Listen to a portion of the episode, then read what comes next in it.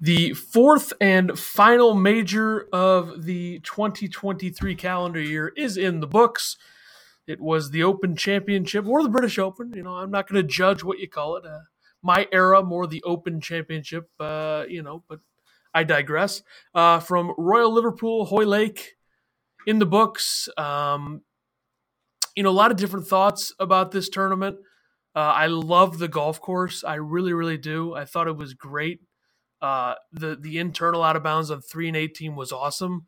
The seventieth hole was a fun one as well. There was a lot of parts about just this style of golf that I like a lot. And it's why I'm committed to, you know, getting up in the wee hours of the of the morning or the evening. I mean, I think I got up at like one thirty a.m. on like four hours of sleep on Thursday. And then I probably got up at like three on Friday, and then probably three on Saturday, and then, you know, early as well today. So uh, the one hundred fifty-first playing of it, and uh, kind of weird how you look at this is the third time in the last twenty years that we, or the third time since I think nineteen sixty-seven maybe, that this was hosted at Hoylake. And uh, the first one in two thousand six, I believe, was Tiger Woods winning. twenty fourteen, Roy McIlroy winning here. And twenty twenty-three, it's Brian Harman. How about that? Uh, not a name that I expected to win going in. I think if you look at the trends of the way he's played this tournament over the past several years, he's been extremely good in it. Last year he was great. Uh, but he just dominated. He blitzed the field. He won by six shots, thirteen under. Second best was seven under. Even with the weather today, you just watch the way he played Saturday and Sunday. It was very similar in the fact that he'd make a bogey and then instantly bounce back with a birdie and just be steady and make a lot of putts. I think he had one hundred seven putts uh, in in in the week, which is just insane, an extremely low number. Just a dominant clinic. And this probably seals Ryan uh, – Ryan, Jesus, I apologize. This probably seals Brian Harman as a Ryder Cup uh, player for the U S because the way the U S Ryder Cup point system is set up, it's very flawed. It sucks, but no disrespect to Brian Harman. Uh, I got it right that time. It's just like if you win a major, you're probably going to make it because all three guys that won a major are qualified right now as we stand. We'll get into a little Ryder Cup stuff later, but um, you know, look, it was a fun tournament. Obviously, it was a six-shot winner, so it wasn't really that dramatic. But I had fun watching it just because I love this style of golf and I love the whole everything about this tournament. Um, but props, hats off to Brian Harman, who, you know, has been doing it for a long time. Uh, hasn't put everything together. He's one of the best amateur junior golfers in America over the last twenty years that we've seen. He was so good in high school and college. Uh, only had I think he only had two wins on the P G A Tour going into this one. So, I mean, props to him. A dominant win. Uh, looking at other guys in the field, how about Jason Day, T two, finishes seven under. Tom Kim finishes seven under, T two. Uh, that was a guy, Tom Kim, I wrote about in an article, the way he's been trending in majors and the way he's played overall. Uh, John Rahm looked like he was going to charge even more at a sixty-three on Saturday. He finished T two. Sepp Straka, who's probably going to be on the European Ryder Cup team. He won the John Deere a few weeks ago. He's been trending as well. I didn't think he'd have runner-up at a major, but here we are.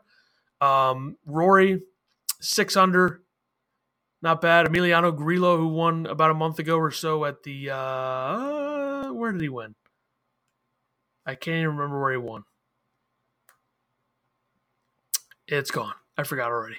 Anyway, he won in a playoff over Adam Schenck. I just don't remember the term. Maybe the Charles Schwab. Uh, anyway, uh, Cam Young was great on Saturday, really struggling with the putter, just hasn't made anything. Uh, not great today, though. Finished T eight after being the uh, in second place, solo second going into today. Shot a seventy-three, not great.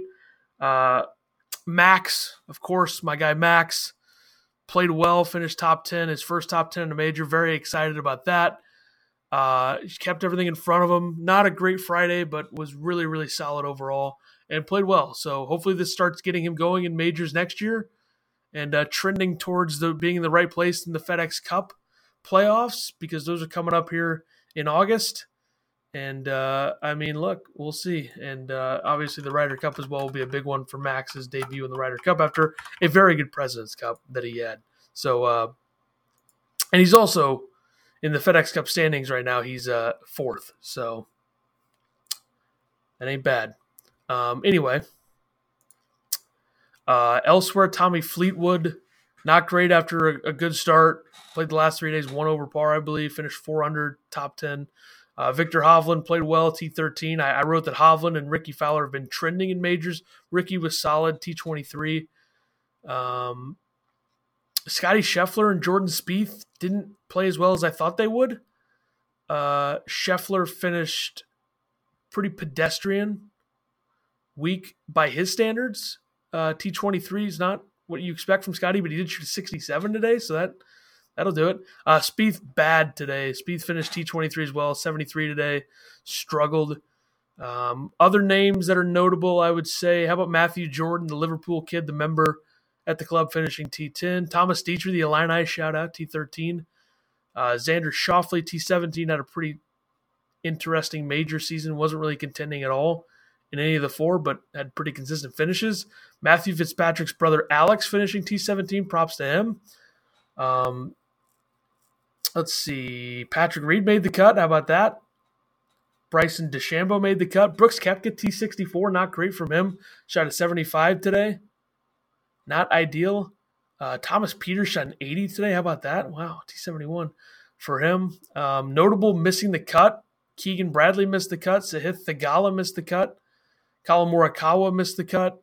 Sam Burns, Tony Finau, both missed the cut. Uh, let's see. Taylor Gooch, who all these live people are acting like is God's gift to golf, missed the cut. Russell Henley's been playing some really good golf. He missed the cut. Uh, Phil Mickelson obviously missed the cut. Not even close for him. Um, let's see. Justin Thomas, just it's not good for J T right now. It's not good. He only beat John Daly by one shot this week. That's tough. Denny McCarthy missed the cut. He's been playing good golf. Adam Schenck as well. Uh, Dustin Johnson missed the cut by a mile. So a lot of big names missing the cut this week. But overall, fun tournament. Uh, a good time for everybody, I would say. I mean, I don't know what else you want me to say about that. Uh, but props. Props to Brian Harman. Went out, got it, got it done. A terrific effort and really a clinic. Just a clinic in putting, a clinic in accuracy off the tee. He's not a guy that drives it very far. Um, and he got it done. And I think there is something to the fact that his mentality and the way that he approaches the game, and he could be really, really good in a match play Ryder Cup on the road event. You know, I think there's something to that. Um, so without further ado, I, I only usually do about ten to fifteen minutes in these, uh, but let's get into a little bit of Ryder Cup talk since all four majors are over. We have the FedEx Cup playoffs, which will be a big determining factor.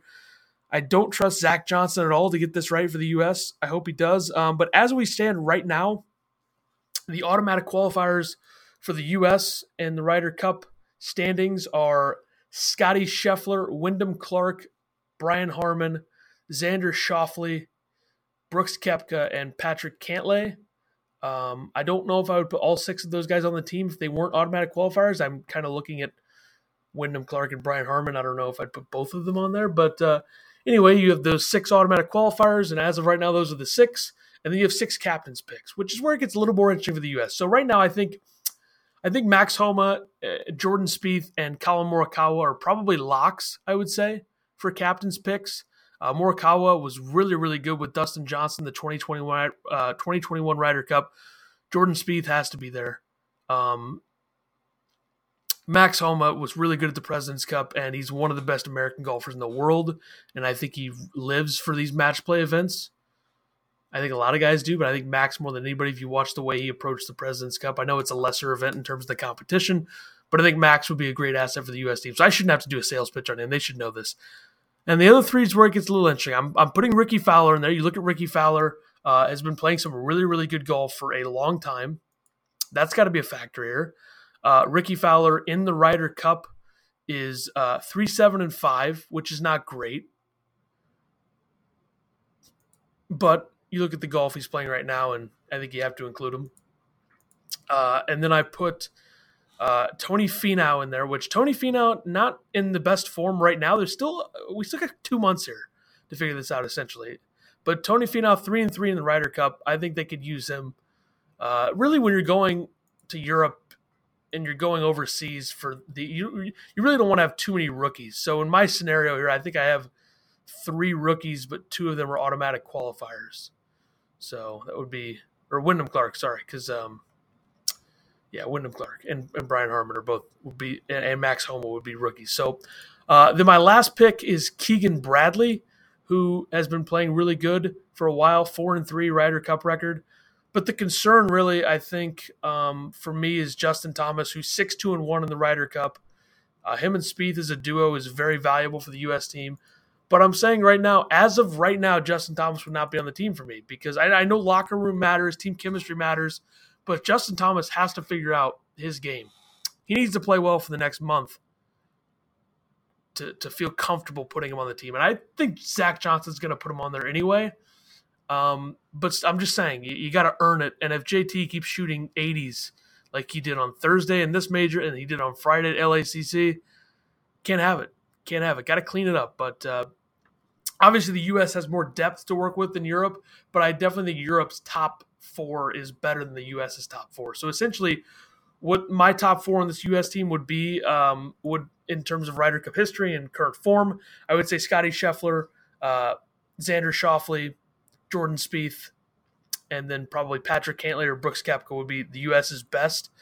And then on the European side, it's a little bit stronger because you have Rory, because you have uh, John Rahm, Victor Hovland, and then whoever your fourth is, whether it's Matthew Fitzpatrick, Tyrrell Hatton, who's been playing really good golf, or Tommy Fleetwood, one of those three, the, the Europe, European top four is better.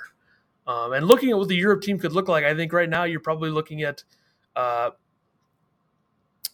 uh, Rory, Rahm, Hatton, Hovland, Fleetwood, Fitzpatrick, Rose, Lowry will be on there. So that right there is One, two, three, four, five, six, seven, eight. And then you have four more. I have to think Sepp Straka is on there. That's nine. Um, I wonder if Ludwig is on there, the uh, the young Sweden um, who's been a force, in, who was a force in college. That's a guy that could be on there. Um, so that'd be ten. And then you got two more picks. Adrian Maronk possibly could be on there. So who, it'll be interesting to see. I mean, this should be a very fun Ryder Cup. The U S killed him last time. It's not going to be that way this time. It's just not. I think Hovland's going to be a huge. If if we if Victor Hovland, if they get if Europe gets the Victor Hovland that is playing right now and that was really good in the majors this year, that takes him to a different level. Because if you have Rory in form, you have Rahm in form. That's just a different a different beast uh, with Hovland. Because Hovland is oh three and two in his Ryder Cup history. Matthew Fitzpatrick oh and five. Both of those guys, Hovland and Fitzpatrick, are much better players than they were two years ago when the U S dominated at Whistling Straits.